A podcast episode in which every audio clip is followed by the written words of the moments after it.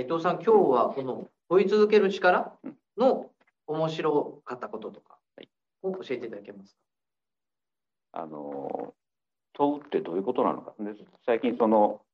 えー AI とかなんかあるじゃないですか話が。うんこれからその先の時代がなかなか見えない中でトモスはその盆地はうん次の時代どんな時代か考えるというところがあって、えー考えること問うことですよね。はどういうことなのかということを改めて考えてみたかったと。でうん。で最初の面白かったのはこの著者の石川さんという人がいた著者の最初のところに「では派ととは派」と何々ではうん。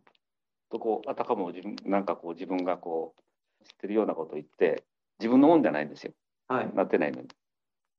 でそういうことをその自慢する誇り高がする、うんうんうんそれは単なる知識なんだとはいはいはい。でとは派って何々とは何かってこう自問自答してでこう自分なりに何かこうお問うことから学ぶ学ぶこれその知識が身についてるわけじゃないですか。でその問うことっていうのはそのそこからまあ入っていってうんでは派よりとは派の方が大事だよと。うんうんうん。で問いについて問うところから始まっていく。はいはい。それが面白かったで今いろんな、えービル・ゲイツとかいろんな有名な人が出てくるんだけどもはい。そのそういうなんていうか成功したしたというかそのある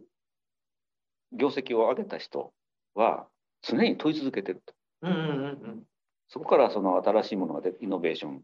しかりですねいろんなものが出てくると。でただいきなりイノベーションが出てくるわけじゃなくてうん小さな問いを積み重ねていって、はい。えーその問い問い続けることであの新しいものが生まれていくと。つまりえーっとね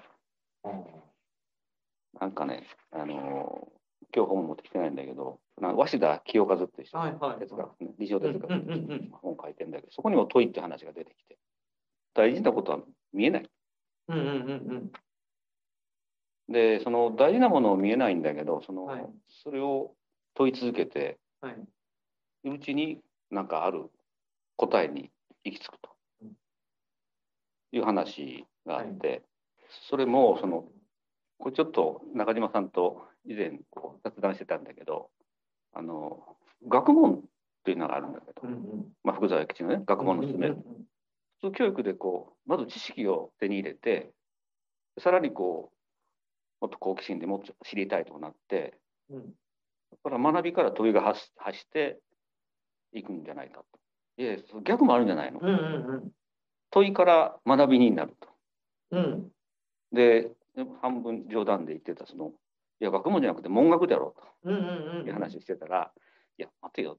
調べてみたらネットで実はそういうことがあったうん。あ、それ言葉としては。言葉としてあったうーん。文学ってその古くはうん中国の、えー中庸という書物があるへえ。そこの中にもう出てくるんだけど、えーあの温故知新ってあるじゃない有名なはいはい。古きを訪ねて新しく知るっていううんうんうん。その話が出てくるんですよね。へえ。あの君子特性を尊んで文学によりとうとう書いてある。で、うんうんまあ、中略ですけど古きを訪ねて新しきを知りとうとう書いてある。うんうんうん。ここに文学ということが出てうんうん。で要は肝心なことはその実際に問いを立てて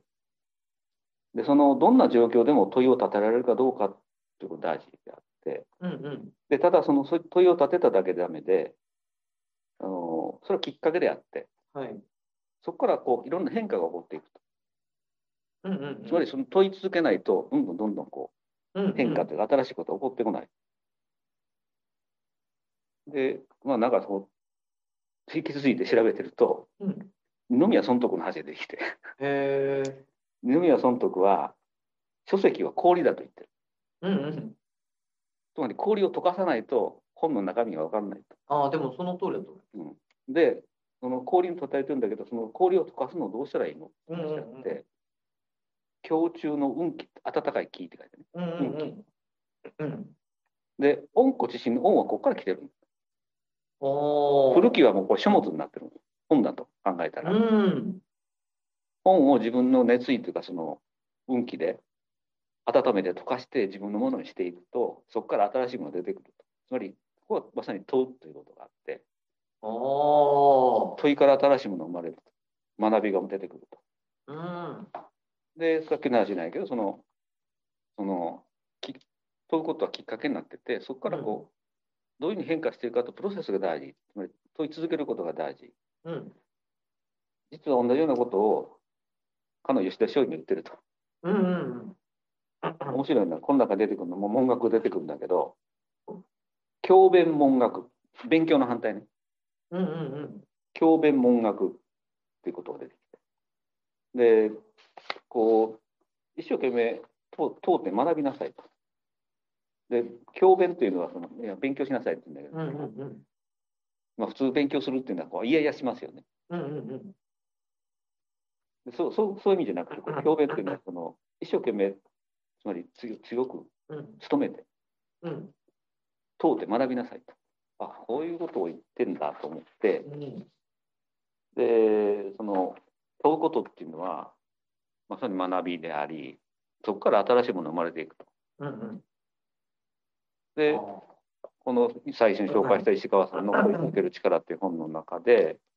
いろんな人がで登場するんだけどうんこれ対談をしながらその問いについて聞いてるんですね。例えばその考えるとは何かとかうん。時代とは何かとか対極観とは何かとかうん。文化とは何かとかアートとは何かとかでこういうそれぞれのまあ分野の専門家はい。リーダーの人に。そういう問いを立てて。対談をしてで結局行き着いたところは大事なのは問い続ける力を身につけること。うんうんうんうん。それは小さなとこから始まってそれがだんだん習慣になっていって、えーそこからこうなんかまた新しいものを得たとそういう小さな問いと小さな報酬の繰り返しでパフォーマンスが上がっていくと確かに。いうことを書いてある。ああなるほどと思って。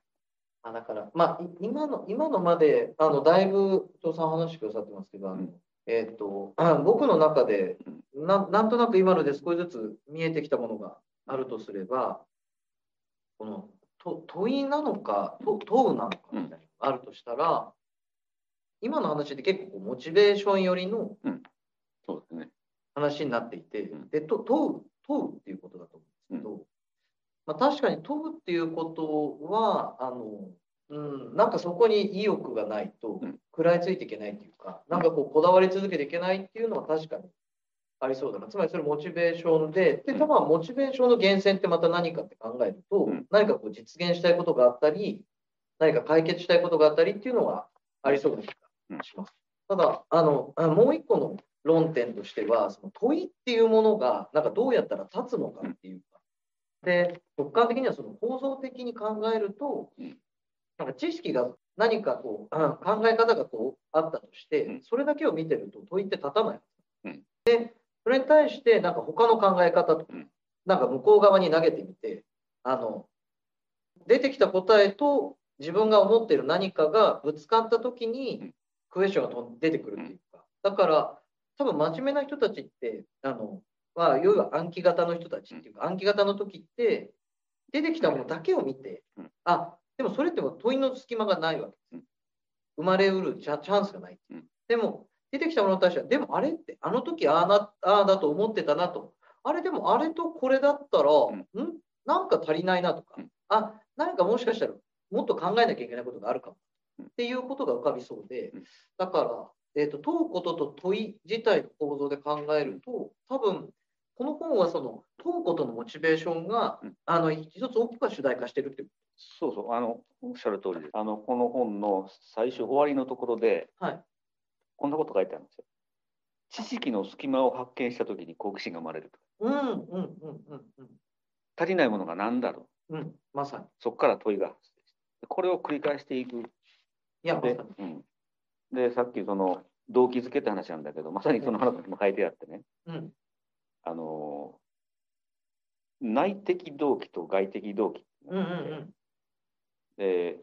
あのまずその自分の中で、はい。まあ半分は遊び心っていうかその小さなことでいいんだけど、うんうんうん。そこからこうあるものを発見していく。これも内的動機。始める時はその内的動機なんだけども次第にこうそのレベルが上がっていくと、はいはい。外的動機に切り替えていくことでパフォーマンスがさらに上がっていく。でその話をうんうん。アスリートの例を書いてあるうんの。メスレさんってあの陸上の有名な人。うんうんうんうんあ要するにこう陸上世界的なレベルの人がその記録を伸ばしていくじゃはないいはいはい。ある程度の限界が来ると。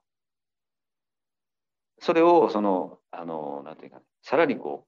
うステップアップするためにはあの、まあ、水泳でもそうなんだけど例えばその世界大会とかオリンピックとかなんか、うんうんうんうん。このこれ外的動機なんですよ。あ、面白いですね。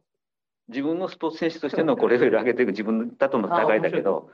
世界の強豪と戦うこのもう外的動機に変わるとさらにもう今までできなかったことがさらにできるようになるとか。あそれは面白い。だから、まあ、ちょっとその構造が、うんあの分かりきってないですけど、うんもうもうわ私なりに今ので言うと、例えばそれは、えっと、最初は自分がしたいことから始まるんだけれど、まあ、特にスポーツとか仕事とかになると、うん。まあ、ちょっと今の玉瀬さんの話は違うかもしれないですけど、周りが期待してくれたり、例えばファンがいたり、国民が応援してくれたりして、やっぱり自分の取り組みだったものが、なんかみんなの取り組みになって、でみんながある意味でのそれを応援するっていう形もそうだったんですが、まあ、期待をして、まあ、ある意味で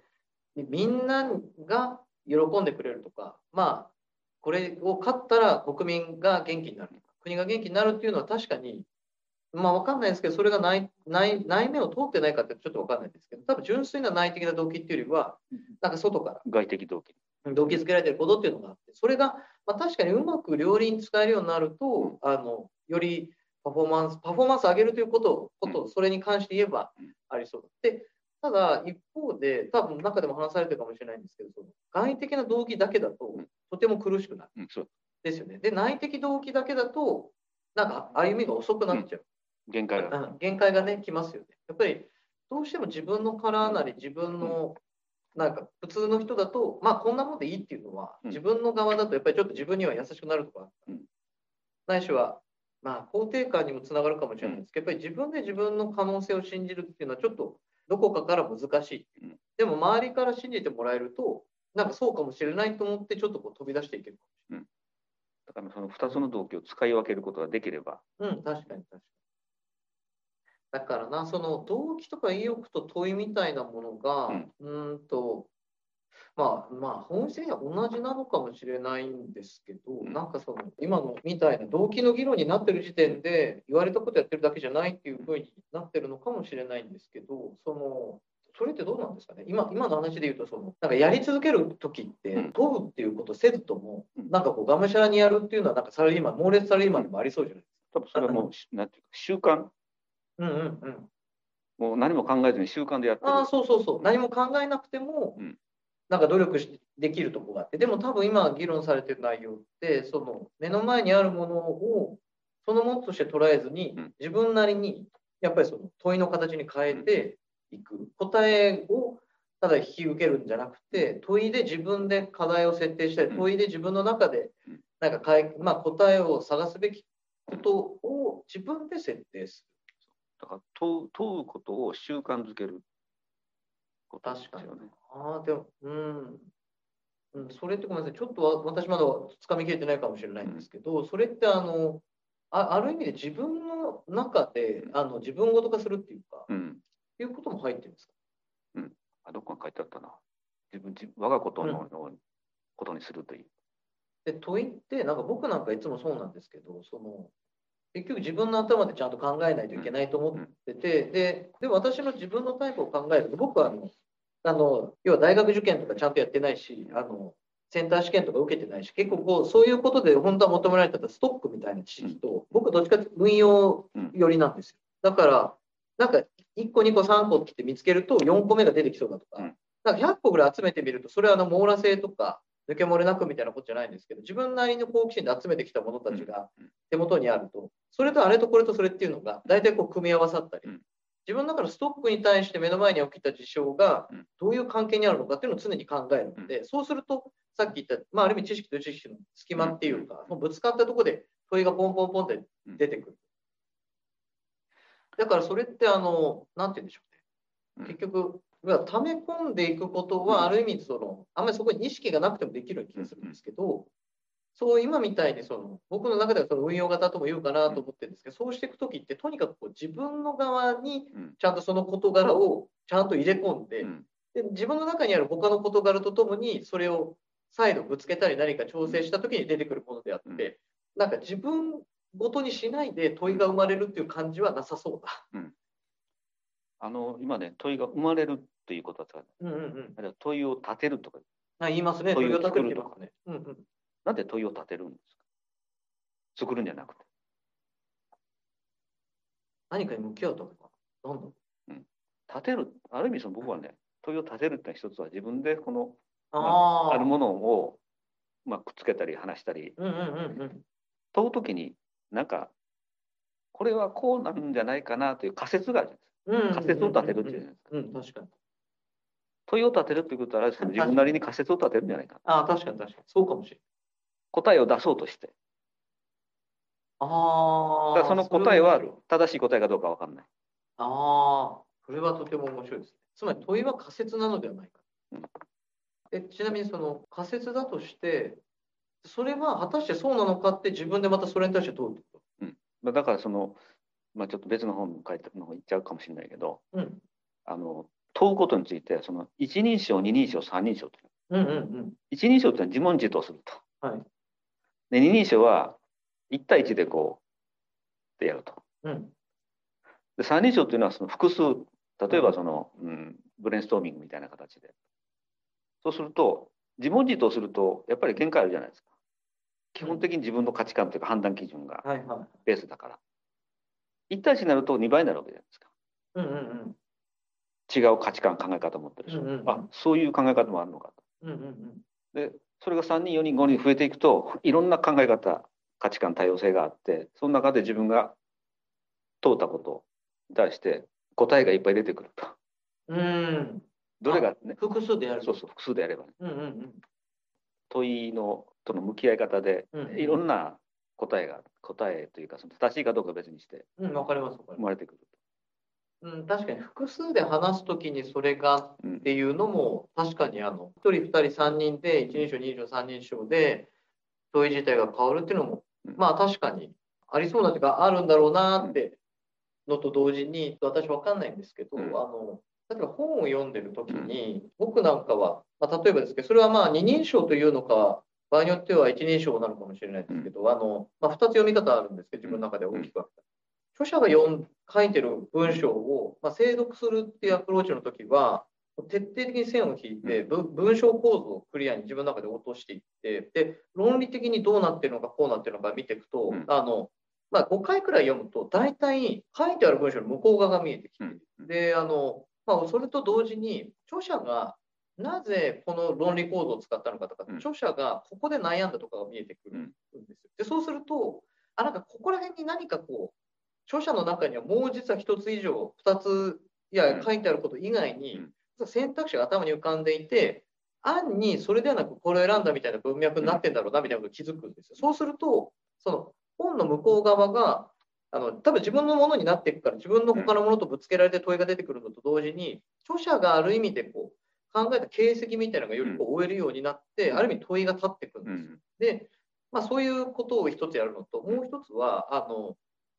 本を同じテーマの本を例えば何がしかを調べましょうと、うん、例えば駅前をどうするかとか何でもいいんですけど、まあ、まあ、動物園をどうするか何でもいいんですけどそれって関連する書籍って実はいっぱいあるじゃないですか。でそれを5冊とか10冊いっぺんに読むんですよ。でそれは結構ザーッと読んじゃってそうすると論点が共通している部分が見えてきて、そうするとその問題を取り扱うときに課題テーマを扱うときの基本的なストラクチャーが見えてきて、そうするとそれぞれがその5冊なり10冊がどういう分布にあるのかっていう主張のなんか所在がこう見えてきてでそれぞれの違いみたいなところにあこれは論点があるんだなとつまり問いがあるんだなとここどう考えるかを自分なりにここが主題なんだなとつまり実実案件に向き合った時には多分この論点それぞれでぶつかっている部分について自分で答えを出していかなきゃいけないんだなって提案まさに仮説を立てなきゃいけないんだなと思う。だからまあ、精読側とある意味こう複数を読むっていう読み方は自分の中では違うんですけど、で今で言うところの、まあ、自分でやってるようなところもあるんだけれど、本ってあの2人とか3人分、うん。なんかこういっぺんにこうできるっていうか、つまりみんなでわーって話すっていうよりはもうちょっとこう集中したような形で問いを作るこうトレーニングだったり実践をすることができるのが結構こう本を読むっていうことのなんか可能性かなという感じがしうんうん。あの今言われたね本を読むということます。について、著者との対話というのもあるし、うんうん。その著者の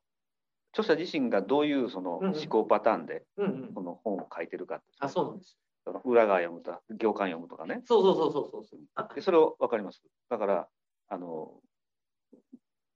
例えば研究するときに、うん。なんかこう課題研究テーマ見つけてテーマの本質を探し出す探り出すために、まあ、まずそのどの人がいろんな研究者がこんな研究してるか、うんうんまあ、展望しますよね。はいはい。あこの中で自分に近いのはこれだと。かはいはい。そういうのを見つけ出して、はいはい。つまりその問題というかテーマの本質はどこにあるかを探し出すと。そこからこう自分なりの新たな問いを仮説を立ててそれをし、まあ、証明しようとするうまくいくかどうかは別にして。うんうんうん。わかりますわかりますよ。だからその、まあ、そういうことでもその問うというね。問うためにいろんな人の考えを知るというかね。ででも今なんか、うん。いや伊藤さんの話も聞きながら自分でああそうだなと思いながらなんかそのもしかしたらその問いを立てるヒントになるかもしれないと思うのは、その問いを立てるっていうことアイデアを出すみたいなことを考えてる人もいるとすればうん。なんか要はいいクエスチョンを自分で得られるように自分のこう発想をって考える人もいるかもしれないです。僕はあんまりそう思ってなくて、うん。それはおのずと結構パーンと出てくる感じがしてるん。ですよ。でな何が自分にとってなんか問いを自分が生み出すのが得意な方だとして支えてるから全部うん。インプットなんですよ。うん。やっぱインプットの量がうん。まず多いこと、それなりにあること。と、えーとあとは多分インプットがバリエーションを持ってること。で、多分社会学的な人なんか話を、うん。例えば民族学的にとか社会学的なものを都市都市の議論でとか、うん。なんかこう違う目線で、うん。あの考えて別の角度から光を当てると全然考えられてない領域がこんなにあるんだみたいなことがすごい出てくるじゃないですか。だから、インプットの側にも、まあ、それは量という意味でも質という意味でも、なんか問いを立てる、なんかこう、結構ポイントがありそうな感じしあの後で出てくる本の、うん そういうことが書いてあって。うんうんうん。あの本当に価値ある問いを生み出すには今言ったそのうんインプットの量だけじゃなくて質うんうん多様性こういったものはうん。必要なんだうん。とはまあこの本の中で出てくる人も言ってるしはい。2つ3つ本を読んで読んでものを言ったってそのわ分かった気になるなとあ、そうそうそうそうそうそう。でいろんな分野領域の本があるからほ本だけで、まあ、人がいるからそういう人たちの話を聞いてで自分が求めようとしているものをこう追求していく探求していくうん。ことが大事なんだと。だからそのもうこれはもう全てのことに共通する話だと思うんだけど、うんまあ、例えばその社会的課題を解決しようと思ってるけどうんいろんなアプローチの仕方あるよね。うんうん。ありますよね。あ、そうなんですよ。で、歌ったわけじゃないんだけれど、多分基本的にしゃ何かを喋ってる人ってうん。何かの背景を持っていて、うんでそれはあの領域、学問的な領域かもしれないし、立場かもしれないし、まあ、要は、まあ、背景というのは知識もあるし、えー、とある意味セクターみたいな分野もあるし、立場もあるし、えー、と経験もそれぞれで、そういうことが前提となって発言してるから、うん。もうそんなことが全てなわけ絶対ないうんにもかかわらず、言ったことをそのまま字面で深く理解しようとかする人とかうん、それを字面として解釈しようとすることに、なんかこう熱心になるっていうことが、ないしは人がいるとしたら、やっぱそれはもったいないと思う。だからそれがさっき言った出話派なんですよ。うんうんうんうん、確かに確かに。何々では誰々によればとかじゃなくて自分でその何々とはっていうのをこう考える問いを立てて考えていくそのためにはいろんな情報をこう知識を得てその中から自分でそのまあ言ったらその編集するエディターシップの話。まあ、ほとんど編集ですね、これね。そう。ほとんどそのまさに、いやもうほとんどこれ編集ですね。うん。あの、いや、僕も昔その編集的な仕事っていうか、編集的立ち位置に立つことがあって、うん。その時にまあ、まあ、へまあ、プロのっていうか、あの素晴らしい編集者とかと一緒に仕事をしていて、思まあ、彼らとも話して自分で思ったのは、やっぱり編集者って題材に対して、その題材、まあ、それは人だったり物だったりします、うん、が気づいていない本質に、やっぱたどり着いてあげること。で、編集者との対話を通して、その本人も、まあ、人の方が分かりやすい、その人が、ないしはその取り組みが、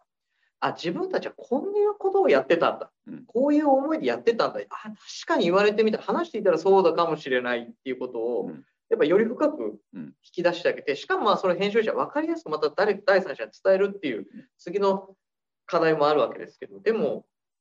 まさにあの、エディダーシップの本質ってそこにありますよね。あの言った通りにしないっていう。もっとその人が気づいてないことまで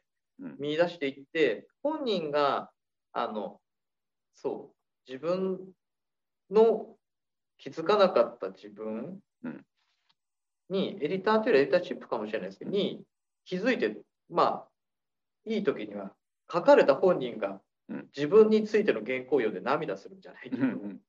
やっぱそういうとこはありますよね。あの多分ねその自分で意識しなかったけど、うんうん、言われてみたらあそうかと。そういうことありますよね。ありますよね。でもやっぱりそれって深く深くさっきの話じゃないけど、うん、いろんな角度から見ながらその人がされしてることとかそこの取り組みが何かやってることの価値とか意味とかを、うん、やっぱりいろんな角度からまさに問い直して、うん、あの表現していくっていうことがあのそうそうまさに必要っていうかそそれ自体がやっぱ編集の本質一つの本質ですよね。今問い直すっていうことは言われたけど、うんうん、まあ、まずは問うてみて、うん、で、まあ、さらにこういろんな知識情報人と話をして気づきがあってでさらに問問い直すというか問い続けるということですよね。どんどんどんどんこう。でその問いってエンドレスなんじゃない？終わりはないんじゃないかとどんどんどんどん新しいもの出てくるから。でもう一冊の「問う力が最強の思考ツールである」っていう本なんだけどこれはあの、まあ言うたらハウツー本なんですけど、出たのは今年なんですよね。つまりそのこれからの時代ってその問いを生きる時代だと。まあ、その最初のスタートもそうなんだけどこれからの時代生き抜くために必要なのは時代や地域によって揺らぎ続けるさまざまな答えを自分の視点で見出し比較検証し常にアップデートし続けるための一人一人の問いを作り出せる力じゃないか、うんうんうんうん、ということを書いてあってで終わりの方にねあのコロナ禍の話が出てきてニューノーマルで新しい生き方がうんうんと書いてあって、えー、つまりこう、まあ、常に時代っていうのはこう変化していって、うんうんうん、先が見えない、うんうんうん。予測不能不可能なこと困難なことがいっぱいあると、はい、そのためにはそのどんどんどんどんこう問いを問い続けていくと。いうことであのリルケっていう有名な詩人がオーストリ,、オーストリアの詩人の言葉を引用してあってあの、まあ、中略なんだけどあの今すぐ答えを探さないでください、うん、で中略で今はあなたは問いを生きてくださいということ。ああなるほどねって。問いを生きる。つまり問い続ける、生き生き生きているという間に。それなんか進化でも詩人らしい表現ああ、まあ確かに。だから、まあ、人が、まあ、人が人生を歩むときに、でも、でも答えだと思った瞬間に、答えじゃなくなってたり。うん、答えじゃなくなるし、その、固定されてる状況の方が、うん、まあ、本質的には無理、うん、無理がありますよ。あの、ビーイングということはあるじゃないですか。うんうんうん、例えば、まあ、原口さんがこの最近言ったウェルビーイング。うん、ウェルビーイング。はいはい。で、人間って英語で言うと、ヒューマンビーイング。うん、確かに。生き生きてるんですよね。うんうんうんうん。で、その、その生きてる間にこう、例えば、その人それぞれの生き方っていうのあるじゃないですか。うんうんうん、で、ある時、その、人生の習慣という、これ、大江健三郎だったかな、書いてあるのがあって、うんうんうん人生の習慣って何だろうなと思って。で、それは英語で書いてると、Habit of Being って書いてあるんです。うん。Being って人生って訳してるんですよね。うん。ああ、つまりそういうこと人生は Being だ。Being なまあ、イングな Being。ING なんですよね。いや、なんかあと伊藤さん、もう一個なんか、なんとなく話して思ってきたのが、うん、あの、例えば僕僕なんか最初からずっとじなんか独立したみたいな人間なんで、うん。あんまりこう社会人になってどっか積み重ねてそれを持って独立してとかじゃないんですけど人の人生とかを見てると、うん。あのまあどこかであの、まあ、会社員を20年やりましたじゃあ独立しますとか、何かあの、まあ、10年やりました20年やりました少し有名になって人の前で喋るようになりましたみたいなのとか、まあ、誰かに教える立場になりましたって人たちを見てて、うん。これ別にあのどうって思ってないんだけれどただ自分だったら苦しいだろうなと思うのは、あのまあ、僕からすると消しゴムみたいに、まあ、いつも思うんですけど、積み重ねによって形作ってたものを、うん。ある瞬間にあの上がってしまうっていうか、うん。どっかであまあこれぐらい頑張ったからっつって自分の持ってるもので生きようとし始めると僕は消しゴムを削ってるようにいつも見えるんですよ。うん。で消しゴム削ってそのなくなっちゃうよっていつも思ってて最初は何かこうたくさん出るようなことたくさんある意味数じゃないんだけど、うん。もちろん価値ですよね、うん。が出てくるんだけどどんどんどんどん削ったらすぐなくなっていくように思う。ん。でしかも現実の世界は時代も動いていくから、うん。例えばその人が10年間積み重ねたもの20年間積み重ねたものがその瞬間から5年くらいは鮮度があるといいかもしれないけど、その5年後5年後ってなってくるとどんどんどんどん古くなっていってしまって、その価値自体が減ずられていってしまう。う。ん。だから僕なんかが見て思う考えるのはなどどうしてだろうと思っちゃうんですよ。むしろむしろってわけじゃないか。なんていうかこうそれこそさっきの問い続けるとか、学び続けるとかをしていかないと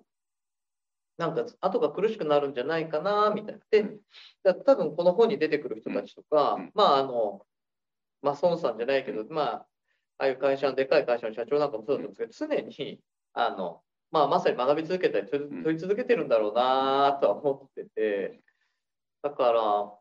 らうんまあ別に年取ってからより一層問うようになる人があるっていうわけじゃないのかもしれないですけど年を取ったからって言って問わなくていいっていうふうには、まあ、ならないんじゃないかなっていうかそうならないというか問わなくなると容易にこ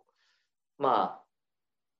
人間なんで本質的な価値は陳腐化しないですけど、うんうん。何かやろうとする意味でのその人は、なんかすごく容易にこう古さが出てしまうんだろうなっていう感じ。あの今ね原口さん言ったみたいにその人の生き方見てると、うんそのどんどんどんどんその消耗していく人とうん。再生する人がいるんです。はいはいはい。例えば削ってまた生まれて出て生えてくるとかね、うんうんうんうん。それは常になんか新しいことに興味を持って新しいことにチャレンジしていく、はいはいはい。そそのためには問いこんなことやってみたらどうかなとか、うんうんうんうん。あこんなことできるかもしれないなとかはいはいはい。確かに確かに。そういうことをやってるとその陳腐化しないしどんどん成長というか、うんうんうんうんうんうん。新しいものを身につけていくあ、そうですよね。うん、そのためにはそのいろんなことがあるけど好奇心もそうだろうしうんうんうん。飛ぶということもそうだろうしあ、そうそうそう。例えばこれ自分できるかなと思ってやってみようで、私もこういろんなことに、まあ、割と好奇心旺盛な方だから今までどんな小さなことでもいいから毎年一つ新しいことやろうとあ意外とできたりすることもある。あ。できないこともはできないこともあっあ、でもいや、おっしゃる通りなんですよね。で、あの、いや、おっしゃる通りというか、まあ、伊藤さんがまさに、あの、再生派っていうか、再生する側うん。の代表的な人だと思うんですけど、あの、小さなことでも1年間に一つでもっておっしゃる、それは私もすごい共感するところがあって、あの、僕の中では、まあ、3ヶ月、頑張って3ヶ月ちゃんと取り組んだら、うん。なんとなく、ある意味知識的にはなんとなく頭にざっくり入って、うん。うん。半年間それをもとにやったら、まあ、まあ、まあ、それなりに大体いろんな人と議論できるような、まあ、1年間もしすっごい頑張り続けたら、結構その道のもう精通した人とも、別にあの、細かく覚えてる必要ないじゃないですか。論点がつかめたら、1年ぐらいもう頑張ったら、結構いけるなっていう感じはまさにあってですね。おっしゃったようにそのなある程度本質が分かってるんですよそうなんですよ。これまさにまさにまさに。課題テーマのあそうそうそうどこかということが分かればもう締めたもんであ、もうおっしゃる。そう。それって知識じゃないじゃないですか。そう知識じゃないそのなんていうかね感覚身に身につけた感覚みたいなもんでね。ですですですですです。だからその、まあ、伊藤さんももしかしたら、あの、伊藤さんなんか持ってるからそういういろんな分野の学者さんとやれたかもしれないです。けど、僕もやっぱりこう、どっちかというと裸一貫系なので、うん。いろんなとこ飛び込んで、第一線の人たちと、まあ、一発目から議論できないとうん。認めてもらえないので、うん。やっぱそこ結構いつも真剣勝負なんですよ。ただ、でもその時使ってると知識じゃないんですよ。うん。本質的な何かこう、うん。ポイントみたいなのをぶつけて、うん。向こうがそうってなるっていうか、あそこ見てるんだ君面白いねっていうところで共鳴するっていうか、うん。でそうなるとか彼らは彼女たちは別に僕にあの、うん。細かい知識なんか全く、ん。あの求めてこない。その問い、ある意味問いの交換みたいなものが、あの非常にこう楽しくできることにみんなこう喜びを持ってくれるので、まあ、信頼してくれるってことなんですけど、そうなんですよ。で、それはあの、伊藤さん言ってくれた、あの、もう言ってくれたように、その、なんか本質的な部分って、実は1年間ぐらい、うんこう根詰めて、しっかり取り組んだら、ちゃんと身身につくっていうのは、なんかこう、一つのこう成功体験とか自信になってるのかもしれない。あのそういうものを身につけるとどんな状シチュエーションでも通用するんですよ。うんうんうんうんうんまあ、あの分かりやすいことで言うと経験と勘ってやつです。うんうんうんうんうんうん。なんかこう自分とその全然違う話のことに関わることあるんだけど要はこういうことじゃないんですか？あなるほど。と おっしゃる通り、そう、もう本当にその通りで、で、それって、ぐるっとまあ最初の方のことに返すと、やっぱりあの問いは積み重ねである一方で、なんか本質的な部分ってもしかしたらあるのかもしれないんですね。だからそれって、あの、ことの道理みたいな話かもしれないし、なんか、なんか世の中のありようかもしれない、社会の構造かもしれないですけど、いや僕もまさに今言ってくださった通りで、あの常に磨いてるのはそっちなんですよ、うん。そっちの側が自分なりにちゃんと見えてくるようにしてるだけで、やっぱりそれは教育の議論してるときにも、えー、と全然違う行政の議論してるときにも、もしかしたらビジネスの議論してるときにも、同じように、うん。あの構造としては同じようなものを多分活用してるんです。そうすると問いが立ってくるんですね、どんどん。そう